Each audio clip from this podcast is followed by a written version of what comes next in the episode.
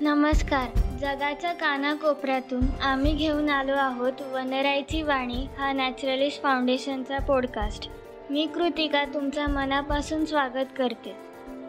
या पॉडकास्टच्या माध्यमातून आम्ही तुम्हाला वन्यजीव संरक्षण संशोधन आणि शासनाचे पर्यावरणाबाबतीत पॉलिसीजचा विश्वास घेऊन जाणार आहोत.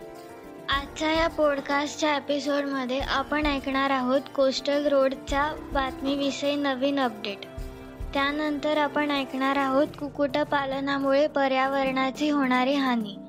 आणि शेवटी आपण ऐकणार आहोत डॅम्सेल फ्लाईसच्या नवीन प्रजातींचा शोधाविषयी. आपण मागे कोस्टल रोडबद्दल ऐकले होते. त्याची एक नवीन बातमी समोर आली आहे. बृहन्मुंबई महानगरपालिका म्हणजेच बी एम सीने कोस्टल रोडच्या जागी जितके पण कोरल कॉलनीज आहेत त्यांना ट्रान्सलोकेट करण्याचे सुचवले आहे. कोस्टल रोड नऊ पॉईंट नऊ किलोमीटरचा असून एट लेन हायवे असेल जो प्रिन्सेस स्ट्रीट फ्लायओव्हरला बँड्रा वरळी सिलिंगच्या दक्षिण टोकाला जोडेल. यासाठी बी एम सीने मार्चपासून समुद्राचा त्रेपन्न हेक्टर भाग ताब्यात घ्यायला सुरू केला आहे. इथे काय काय जैवविविधता आढळते याचा अभ्यास करण्यासाठी गोव्यातील नॅशनल इन्स्टिट्यूट ऑफ ओसनोग्राफीला नियुक्त करण्यात आले होते. त्यांनी त्याचा रिपोर्ट सप्टेंबर दोन हजार एकोणीसमध्ये प्रस्तुत केला ज्याच्यामध्ये दक्षिण मुंबईच्या किनारपट्टीजवळ सहा कोरल जातींचा समावेश आहे. या कोरल्सच्या अठरा कॉलनीज वरळी आणि हाजी अलीच्या समुद्रात पसरलेल्या आहेत. कोरल्स हे सागरी इन्व्हर्टिब्रेट्स आहेत जे स्वतःला समुद्राच्या खडकाळ मध्यभागी प्रदेशांमध्ये जोडतात. वाईल्डलाईफ प्रोटेक्शन ॲक्ट एकोणीसशे बहात्तरच्या अंतर्गत वाघ आणि हत्तीसह कोरल्सला पण संरक्षण दिले आहे. म्हणून त्यांना ट्रान्सलोकेट करण्यासाठी principal chief conservator of forest P C C F वाईल्डलाईफकडून परवानगी घ्यावी लागते. बी एम सीने महाराष्ट्र वन विभागाकडे या अठरा कोरल कॉलनीजला ट्रान्सलोकेट करण्यासाठी वाईल्डलाईफ क्लिअरन्स मागितला आहे. हा प्रस्ताव सप्टेंबर तीनला मॅनग्रोव्ह सेलपुढे ठेवला गेला. प्रस्तावावर मॅनग्रुव्ह सेलचे अधिकारी आणि शेवटी P C C F wildlife चर्चा करतील आणि मग पुढे क्लिअरन्स दिला जाऊ शकतो. मॅनग्रुव्ह सेलचे divisional forest officer D R Patil म्हणाले की सिव्हिक बॉडीकडून कोरल्सच्या कॉलनीजचा तपशीलवार नकाशा मागितला आहे. म्हणजेच कोरल कॉलनीज कुठे कुठे आहेत ते कळेल आणि प्रोजेक्टचे डिटेल्स पण मागितले आहे. नॅशनल इन्स्टिट्यूट ऑफ ओशनोग्राफीचा दावा आहे की किनारपट्टीवर फक्त काही चौरस फूट कोरल कॉलनीज आढळतात. जेव्हा की गेले तीन वर्ष झालेल्या सर्वेक्षणात दिसून आले आहे की मुंबईच्या पश्चिम किनारपट्टीवर खूप मोठे कोरल कॉलनीज आहेत. कोरल्स लहान असतात आणि त्यांच्या कॉलनी विखुरलेल्या असतात. त्यामुळे थोड्याफार सर्वेक्षणात त्यांचा अभ्यास पूर्ण होऊ शकत नाही असे कोस्टल कन्झर्वेशन फाउंडेशनचे डिरेक्टर सौनक मोदी ज्यांनी मुंबईच्या किनारपट्टीवर असलेल्या कोरल्सचा अभ्यास केला आहे ते म्हणाले. आपल्या इथे वृक्षतोड केल्यावर त्यांचे प्रत्यारोपण केले की झाडे जगत नाहीत. तेव्हा हे कोरल्सना कसे ट्रान्सलोकेट करणार हा प्रश्नच पडतो. आणि ते केल्यावर पर्यावरणाला होणारी हानी कशी भरून काढली जाईल याचाही प्रश्न पडतो. खरं तर कोस्टल रोडच्या ऐवजी वैकल्पिक मार्ग आहेत का हे शोधले पाहिजेत.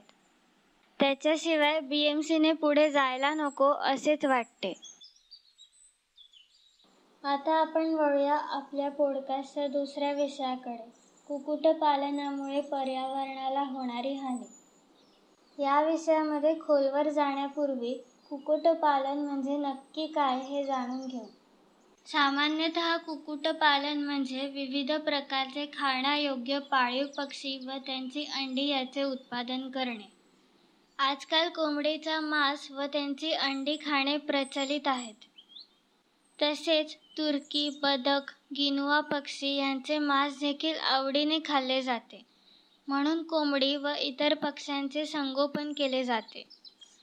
कोंबडीचे अंड आणि मांस हे सर्वात स्वस्त आणि प्रोटीनची पूर्तता करणारे सर्वात चांगले आणि स्वस्त स्रोत आहे.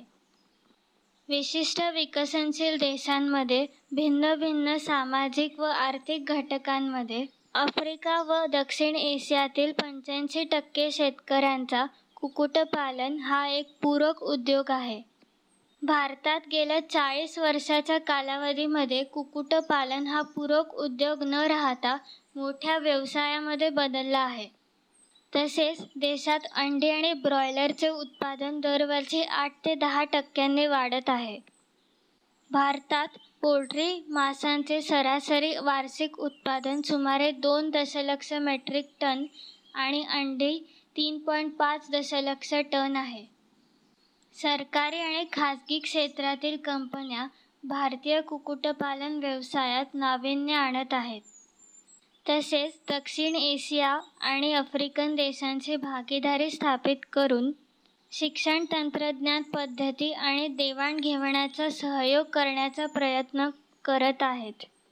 शेतकऱ्यांसाठी कुक्कुटपालन हा पूरक व्यवसाय असला तरी त्यापासून त्यांना चांगले उत्पन्न मिळते. कारण बाजारात त्यांची मागणी अधिक दराने वाढत आहे. तसेच भारतात कुक्कुटपालनाच्या दोन पद्धतींचा वापर केला जातो इंटेन्सिव्ह आणि एक्सटेन्सिव्ह इंटेन्सिव्ह पद्धतीमध्ये शेकडो किंवा हजारो पक्षी अगदी छोट्या जागेत वाढवतात व त्यांची विक्री केली जाते. ह्याला ऑल इन ऑल आउट असेही म्हणतात. ही प्रणाली मोठ्या उद्योग क्षेत्रात वापरली जाते. आणि एक्सटेन्सिव्ह पद्धत ज्याला फ्री रेंज म्हणतात ह्यामध्ये छोट्या क्षेत्रात जमिनीवर पक्ष्यांना मोकळे फिरण्याची मुभा असते. तर कधीकधी कुक्कुटपालनाचा व्यवसाय करताना योग्य काळजी न घेता पाच हजारपेक्षा जास्त पिल्लांना लहान पिंजऱ्यात ठेवतात. आणि त्यांचा रोगांपासून बचाव करण्यासाठी किंवा वजन वाढवण्यासाठी अँटीबायोटिक इंजेक्शनचा वापर करतात. जेणेकरून त्यांची वाढ लवकर होऊन त्यांच्यापासून अधिक नफा दरवर्षी मिळवला जाऊ शकतो. आणि यासाठी वापरले जाणारे औषध म्हणजे कोलिस्टिन. परंतु डब्ल्यू एच ओने कोलिस्टिन हे औषध पक्ष्यांसाठी वापरू नये असे सांगितले आहे. कारण हे औषध गंभीररित्या आजारी रुग्णांमध्ये शेवटचा उपाय म्हणून वापरात येते. अलीकडे नॅशनल ग्रीन ट्रिब्युलर केंद्रीय प्रदूषण नियंत्रण मंडळाला पुन्हा भेट देण्याचे आदेश दिले आहेत. ह्या मार्गदर्शक तत्वानुसार ग्रीन ग्रीन कॅटेगरीमध्ये एक लाखाहून कमी पक्ष्यांसह कुक्कुटपालनाचे प्रवर्ग आणि त्यांचे जल अधिनियम एकोणीसशे चौऱ्याहत्तर वायू अधिनियम एकोणीसशे एक्क्याऐंशी आणि पर्यावरण संरक्षण कायदा एकोणीसशे शहाऐंशी अंतर्गत जारी करा असे म्हणतात. प्रदूषण नियंत्रण मंडळाला काढून आवश्यकतेनुसार परवानगी घेणे. एक लाखाहून अधिक पक्ष्यांची पोल्ट्री फार्मिंग समिती यंत्रणा अनिवार्य असावी. अर्जदारांनी गहन इंटेन्सिव्ह टाईप कुक्कुटपालन करण्याच्या पद्धतीबद्दल चिंता व्यक्त केली आहे. त्यामध्ये पक्ष्यांना छोट्या छोट्या पिंजऱ्यांमध्ये ठेवतात व त्यातच त्यांना रोग प्रतिरोधक औषधाचे डोस दिले जाते. ज्याचा परिणाम माणूस आणि प्राणी जे त्यांना खातात त्यांच्यावर होतो. अशा ठिकाणी निर्माण झालेल्या जैविक कचऱ्यामुळे दुर्गंधी पसरणे हायड्रोजन आणि अमोनियामुळे वायू प्रदूषण होणे तसेच माशा व चिरटे घुणघुणतात. त्यामुळे आजूबाजूचा परिसर आणि तेथील वातावरण खराब होते. दुर्गंधी आणि खाण्याच्या हेतूने भटकणारे कुत्रे आणि कावळे तिथे आकर्षित होतात. दुर्गंधी आणि खाण्याच्या हेतूने भटकणारे कुत्रे आणि कावळे तिथे आकर्षित होतात. ज्याच्याने आजूबाजूच्या परिसरात राहणाऱ्या लोकांच्या दैनंदिन व्यवहारामध्ये अडथळा निर्माण होतो. तसेच निर्जंतुकांचा आणि औषधांचा अतिप्रमाणात वापर केल्यामुळे भूजल आणि जमिनीमध्ये पण परिणाम होतो. पोल्ट्री फार्मच्या असुविधायुक्त पद्धतीमुळे बर्ड फ्लूसारखे अनेक आजार त्यांना होण्याची शक्यता जास्त वाढते. पोल्ट्री फार्मची अवस्था बिकट आहे. त्यांच्या चुकीच्या कुक्कुटपालनाच्या पद्धती व पक्ष्यांच्या आरोग्याची काळजी न घेण्याच्या पद्धतीमुळे ह्या सगळ्याकरिता गरज आहे ती योग्य संशोधन करून पायाभूत सुविधांमध्ये सुधारणा करण्याची. जेणेकरून कुक्कुटपालन हा व्यवसाय जोमाने आणि योग्य पद्धतीने पुढे जाईल. आता आपण वळूया शेवटच्या आणि एका आनंद देणाऱ्या बातमीकडे. डॅमसेल फ्लाईजचा नवीन प्रजातींचा शोध. ड्रॅगन फ्लाईजप्रमाणेच डॅमसेल फ्लाईज हे लहान मऊ शरीराचे कीटक आहेत. त्यांना सहा पाय असतात आणि त्यांचे डोळे मोठे असतात. त्यांचे खाद्य म्हणजे छोटे कीटक व इतर छोट्या डॅमसेल फ्लाईज तर दक्षिण पश्चिम घाटातील तीन राज्यांमधून संशोधक आणि निसर्ग संरक्षकांनी तीन नवीन रीड टेल डॅमसेल फ्लाईजचा शोध लावला आहे. रीड टेल्स ही एक डॅमसेल फ्लाईजच्या प्रजातीमधले असून ते काळे व तपकिरी रंगाचे असतात व त्यांच्यावर निळसर इंद्रधनुषी रंगांची छटा असते. त्यांचे पंख पारदर्शक असून मागच्या बाजूला टोकदार असतात. मागच्या पंखांपेक्षा त्यांचे पोट दुप्पट आकाराचे असते. रिलटेल्स फक्त वनक्षेत्रातील झरे व नदी परिसरात आढळतात. संतनू जोशी आणि कृष्णमिक कुंटे हे national centre for biological sciences Bengaluru येथील संशोधक आहेत. व के. ए. सुब्रमण्यम आणि आर. बाबू हे चेन्नई येथील प्राणीशास्त्र सर्वेक्षण विभागातून आहेत. तसेच दत्तप्रसाद सावंत के. एम. रुग्णालय मुंबई येथील संशोधक आहेत. या सगळ्यांचा शोध निबंध तीस सप्टेंबरच्या सुमारास झुओटेक्सा जर्नलमध्ये प्रसिद्ध झाला आहे. नवीन प्रजातीमध्ये ब्लू रे ग्रीडटेल हे केरळमधील सेंदुर्ने वन्यजीव अभयारण्य आणि मुंडाठुराई व्याघ्र प्रकल्प तमिळनाडू प्र परिसरात आढळतात. दुसरी प्रजाती मायरेस्टिका रिटेल हे कथेकलन कर्नाटका येथे आढळते. तिसरी प्रजाती म्हणजे सोला रिटेल जी हलक्या पिवळ्या पायांची आणि पोटात पिवळ्या रंगांच्या खुणा असलेली प्रजाती आहे. शोला रीडटेल मेघमलाई वन्यजीव अभयारण्यात तमिळनाडू येथे सापडली. शंतनू जोशी असे सांगतात की ते जेव्हा उत्तर कर्नाटकात सर्वेक्षणासाठी आले होते तेव्हा त्यांना या संशोधनाची कल्पना मनात आली. ते मायरेस्टिका दलदल पाहून जे फक्त पश्चिम घाटातच सीमित आहे तिथे त्यांना एक दुर्मिळ डॅमसेल फ्लायचे दर्शन झाले आणि झुओलॉजिकल सर्वे ऑफ इंडियाच्या त्यांच्या सहकाऱ्यांना पश्चिम घाटात अशाच दोन प्रजाती सापडल्या. या शोधापूर्वी पश्चिम घाटामध्ये डॅमसेल फ्लाईसच्या नऊ स्थानिक प्रजाती होत्या. परंतु संतनू जोशी आणि सहकाऱ्यांच्या शोधामुळे ती संख्या आता बारावर पोचली आहे. या ठिकाणी अजूनही अशा प्रजातींच्या अस्तित्वाची शक्यता आहे. त्यामुळे त्यासाठी पश्चिम घाटाची जैवविविधता जपणे व त्यांचे संरक्षण करणे गरजेचे आहे. पश्चिम घाट ही जागतिक पातळीवर मान्यताप्राप्त जैवविविधताचे हॉटस्पॉट आहे.